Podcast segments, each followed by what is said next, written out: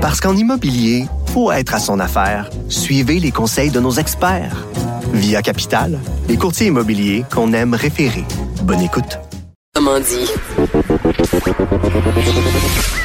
Elles n'ont pas la langue dans leur poche. Elles disent ce qu'elles pensent sans détour. Une heure de remise en question et de réflexion. Geneviève Peterson. Vanessa Destinée. Les effrontés.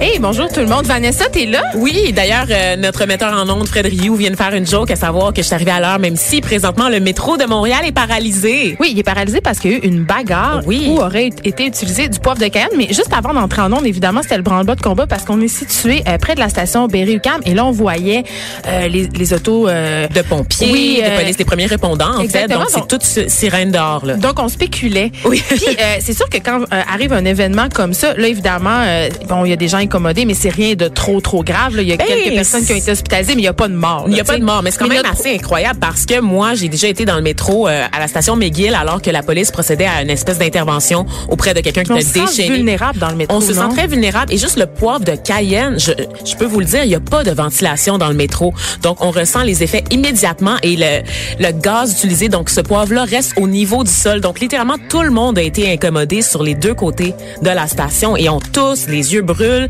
C'est pas, c'est pas le fun à vivre. Et c'est ça, ça nous rappelle, ça nous ramène constamment à notre vulnérabilité. On le sait, on est chanceux au Canada. On n'a pas eu de gros attentats qui visaient le public. On a eu celui du Parlement, celui, bon, en tout cas, à Saint-Jean-sur-le-Richelieu. Mais ailleurs dans le monde, Québec, le métro risque, oui, oui, oui, évidemment. Donc, l'attentat de la mosquée, mais ça, c'est autre chose. Mais euh, pour, pour ce qui est des attentats euh, de grande envergure, disons, qui ciblent pas À des date, communautés. on est épargné. On est épargné, mais ailleurs dans le monde, le métro reste une cible de choix. Et on sait, il y a- bon, évidemment, c'était la mode il y a quelques années. Présentement, on est beaucoup dans les attaques aux camions béliers, n'est-ce pas? Oui. Sur des places publiques. Mais il y a quelques années, c'était les attentats du métro. Comment oublier ceux de Londres. Oui. Juste avant les Jeux olympiques, tu sais. Donc, euh, vraiment, et moi, j'ai une petite anecdote personnelle. J'ai une amie euh, que je n'aimerais pas, évidemment, dont le père travaille pour les services de renseignement du Canada. Et à un moment donné, son papa ne voulait plus qu'elle prenne le métro. Oui, parce qu'on a reçu un expert euh, en sécurité euh, à, à nos studios euh, cet automne, puis il nous disait qu'il y avait euh, les services justement de renseignement du Canada avaient déjoué un attentat d'envergure qui était quand même assez avancé euh, pour le métro de Montréal, en fait, il y a environ deux ans.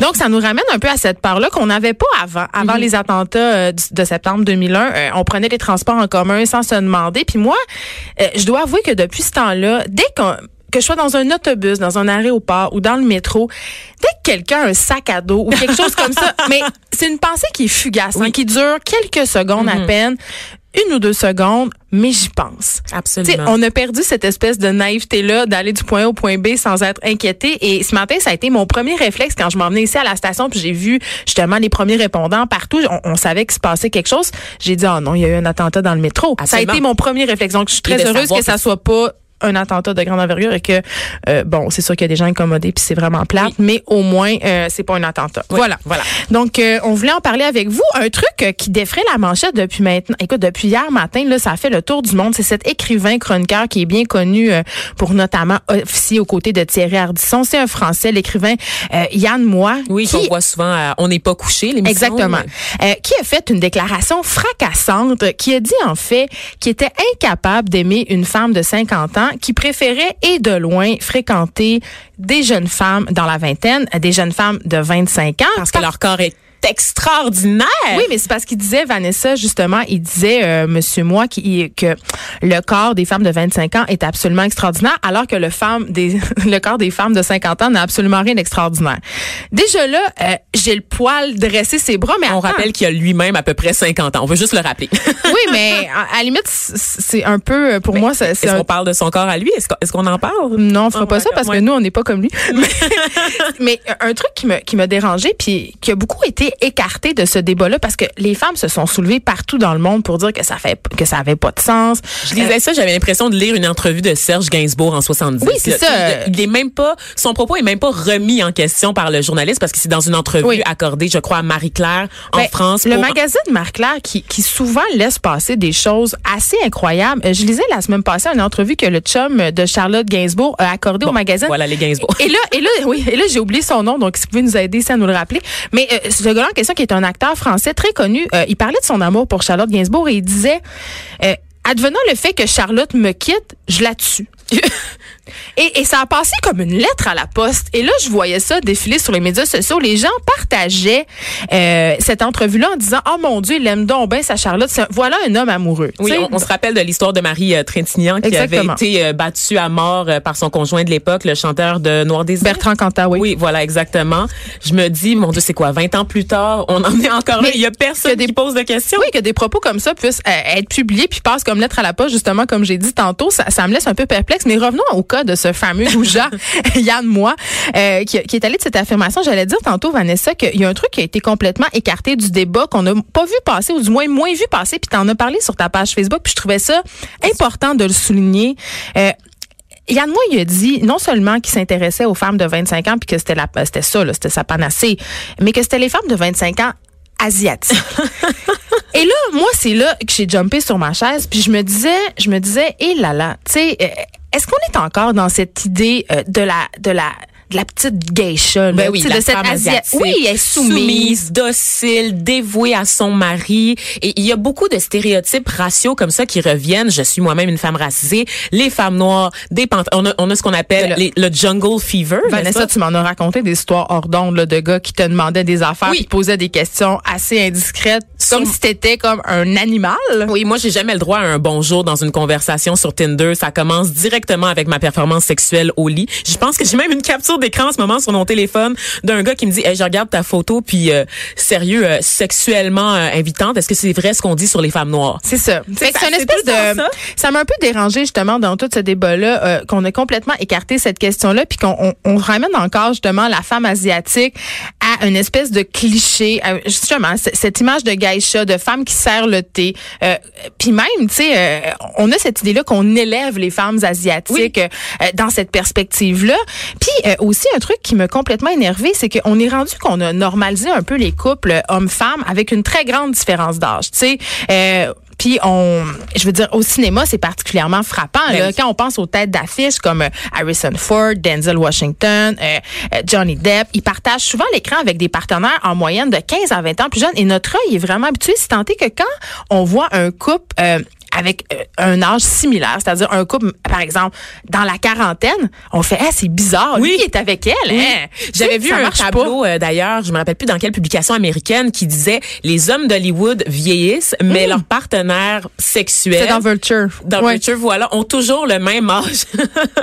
Il y a très peu d'acteurs dont les conjoints. Je pense que c'était Tom Hanks d'ailleurs, euh, qui a dans, dans la cinquantaine, et on avait refusé que sa femme, donc sa femme dans la vraie vie, joue sa femme dans un film parce qu'elle était trop vieille pour les standards qu'on voit habituellement au cinéma, ce qui ne fait aucun sens. Mais on oui. est dans une culture, on le sait, qui valorise la jeunesse à tout prix, et ça c'est du côté des femmes, mais aussi du côté des hommes, ça on le sait. Mais on a aussi cette culture qui dit que la valeur des femmes est déterminée par leur jeunesse, leur potentiel d'être fuckable, donc baisable. Et d'ailleurs, Amy Schumer avait ça. fait un sketch il y a quelques années, euh, Still Fuckable, où est-ce qu'elle se demandait c'était quoi sa date d'expiration dans le fond, dans le regard Ben, des hommes. personne le n'a toute une, Geneviève. Ben, Généralement, c'est passé 30 ans. Ben, je- ou Il me reste deux années. Ouais, moi, je suis passée date déjà à Oui. 36 ans, mais personne ne le dit, mais j'ai l'impression, en tout cas, ça met en lumière justement cette espèce de culte la- de la jeunesse, évidemment, mais aussi cette espèce de d'idée qu'ont beaucoup d'hommes, je pense, mais qui gardent pour eux. C'est pas très populaire d'avoir une position comme ça, mais évidemment, il y a beaucoup de personnes qui préfèrent euh, les femmes plus jeunes, et même il y a beaucoup de femmes qui préfèrent les hommes plus jeunes parce que, tu sais, on va se le dire, c'est sûr qu'un corps jeune, c'est un corps euh,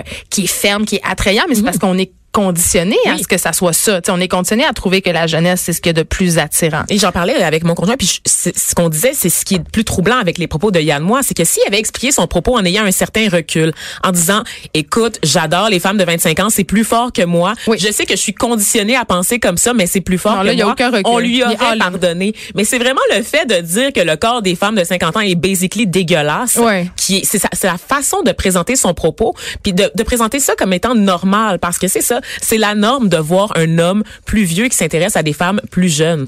En tout cas, on lui souhaite beaucoup de bonheur, avec sa femme objet asiatique de 25 En tout cas, ans. pour moi, c'est un soulagement. oui, c'est ça. Je pense que pour bien des femmes de 50 ans, c'est un soulagement que lui ne s'intéresse plus à elle. Mais en tout cas, j'espère qu'il j'espère qu'il m'écrira jamais sur Tinder. Euh, Vanessa, écoute, tu nous parles de la sœur d'Eugénie Bouchard Oui. qui est en cours actuellement parce qu'elle se fait harceler par un gars qui, à ma foi, c'est assez inquiétant comme Ben oui, situation. euh, donc Charlotte Bouchard, pendant trois ans, s'est faite euh, harceler. Elle a reçu des milliers de messages sur son compte Instagram Instagram qui venait d'une seule personne. Donc c'est un homme, euh, évidemment on n'a pas son identité, c'est confidentiel, elle est en cours actuellement. Euh, cet homme-là lui écrivait jusqu'à 30 fois par jour pour lui clamer son admiration. C'est plus qu'une fois à l'heure. Hein? Oh, et qu'ils allaient s'installer ensemble et ou sinon lui faire des commentaires vulgaires. Et quand cette, euh, Charlotte Bouchard bloquait le compte de ce, cet homme-là, parce qu'on peut le faire sur Instagram, ben il en créait d'autres. Donc il a fait ça pendant une quarantaine de fois. Donc il a créé au moins 40 différentes identités pour continuer à la harceler. On rappelle que Charlotte Bouchard a 23 ans euh, et à un moment donné, ça allait très très loin tout ça. L'homme, voyant qu'elle ne répondait pas à ses messages, a décidé, euh, en la stalkant, il a trouvé euh, le lieu où elle travaillait, donc un magasin où elle travaillait, et il a posté la photo sur Instagram. Donc, c'est un film d'horreur pour vrai. Pour vrai, c'est épouvantable et c'est ce qui l'a poussé en fait Charlotte Bouchard à porter plainte à la police parce qu'elle disait, elle dit, et elle a, elle a totalement raison, je me sens vulnérable parce que je ne sais pas de quoi a l'air cet homme dans la vraie vie. Je hmm. n'aurais pas pu le reconnaître si je le croisais dans la rue ou s'il venait essayer des vêtements à la boutique où je travaillais.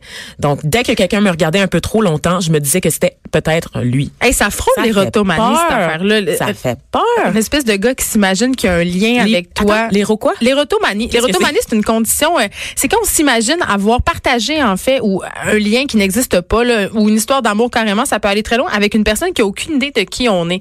Donc, c'est comme si euh, cette personne-là s'imaginait avoir une vie amoureuse euh, mhm. avec Charlotte Bouchard, tu sais, s'imaginait avoir un lien privilégié avec elle, alors que c'est pas du tout le cas, puis il se sent autorisé de ce fait-là à entretenir cette relation-là avec elle. Qu'on n'avait pas son identité, Geneviève, tu me pardonneras, on l'a, c'était un homme de 40 ans qui s'appelle Daniel Arsenault qui a été arrêté chez lui à Verdun pour répondre aux accusations. Et ce que dit Charlotte Bouchard de cet homme, c'est c'est exactement ça, ce que tu décris. Je crois que dans sa tête, il pense qu'on est vraiment ensemble. Mm. Il m'a déjà demandé de rapporter du lait en rentrant de la maison. Ben, c'est carrément ça. Voilà un beau cas des ça, ça me, ça me terrifie.